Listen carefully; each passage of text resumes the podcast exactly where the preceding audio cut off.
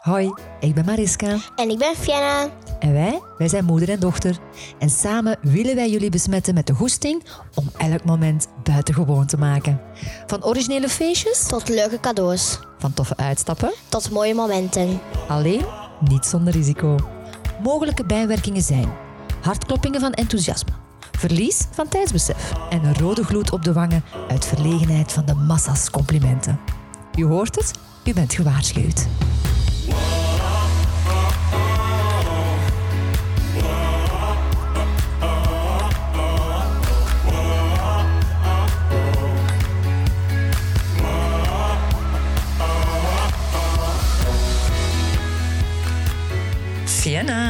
Een van jouw favoriete feestdagen komt eraan. Meteen het onderwerp van onze vijfde aflevering. Kan jij het raden? Nee, ik denk het niet. Wacht, ik geef je een hint. Het is erg lekker. Eens in huis is het snel op. En je moet het eerst in de tuin gaan zoeken. Chocolade-eieren. dus Pasen? Ja, Pasen. De periode waar alles mooi in bloei komt te staan. Jullie uren buiten spelen, want de lente is in het land. Dankzij de betere temperaturen. En ook wanneer we alles weer mogen versieren in huis en veel knutselen samen. Ja, en waarbij je vroeg opstaat om in het natte gras naar paaseitjes te gaan zoeken. Wat een heerlijke tijd geeft toe. Hè. Heerlijk om dat enthousiasme van die kinderen te zien. Dus dit jaar ga ik de challenge aan, wederom om die zoektocht een extra buitengewone toets te geven in samenspraak met de paashaas. Want we hebben namelijk zo onze taakverdeling. Hè. Hij levert de eieren en ik organiseer de zoektocht in eigen tuin.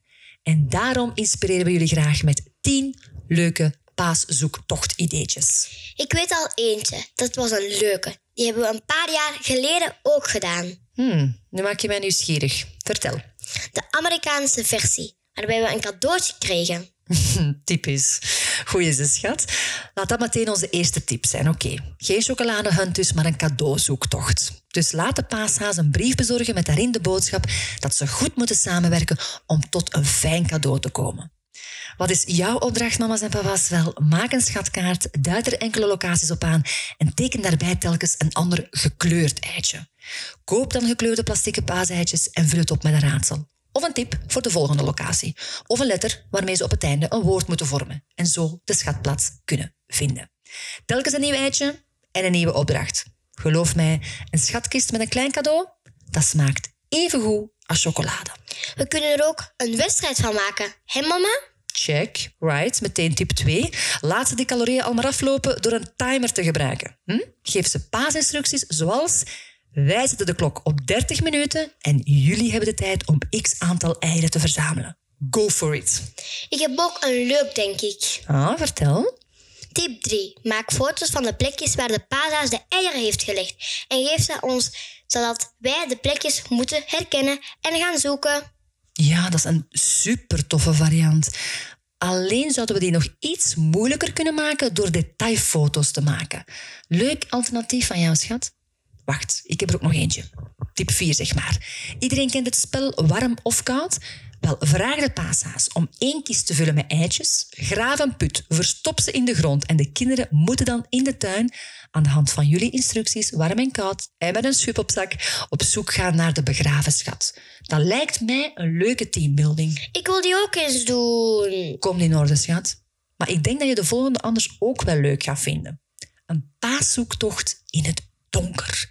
Ideaal bij slecht weer. Hoe bedoel je? Wel, ik sprak daarnet al over plastieke gekleurde eieren. Hè? Wel, die koop je bij Action, Hema of online.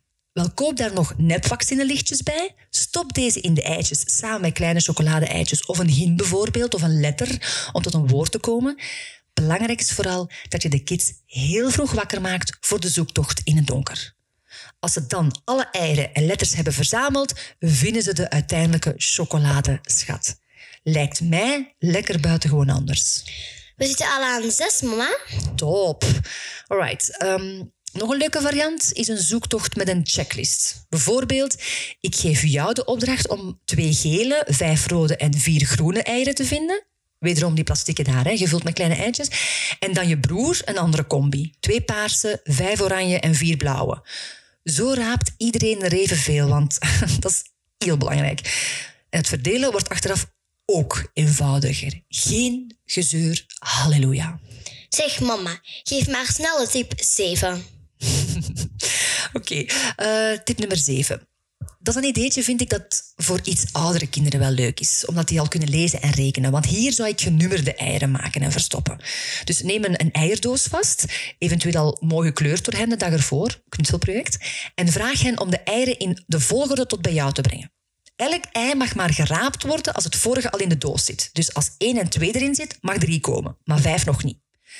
Een ideale teambinding lijkt mij. Een, een leuke opdracht om de kids te laten samenwerken en tactieken af te spreken. En eens alle nummers in jouw eierdoos zitten, ja, dan moet je wel de schat gaan verklappen. Hè. En die zoektocht met het gouden ei, mama, dat vond ik een heel leuk. Juist, dat is ook al lang geleden. Dat is idee nummer 8. Laat de paashaas een extra ei verstoppen. Het gouden ei. Wie dat vindt, krijgt een extraatje. Bijvoorbeeld een bon van de speelgoedwinkel. Desnoods twee bonnetjes waarbij de eerlijke vinder beslist wie welke bon krijgt. Hè, om de kerk in het midden te houden. Right, ouders? Nog twee te gaan, mama. Ik denk nog eentje die we met onze nichts hebben gedaan met de QR-code. Ja, die vond ik persoonlijk leuk om te maken. Ik had namelijk de paashaas gevraagd om de eieren te verstoppen in één kist op een centrale plek. En ik verstopte plastieke eieren met papiertjes erin. Meer bepaald met QR-codes. Ik heb die gemaakt via qrcodegenerator.com. Ik gaf een gsm mee met een QR-code-reader-app op, zodat ze konden scannen. Elke code gaf een raadsel en leidde naar een andere verstopplek. Ik geef een voorbeeld. Hè.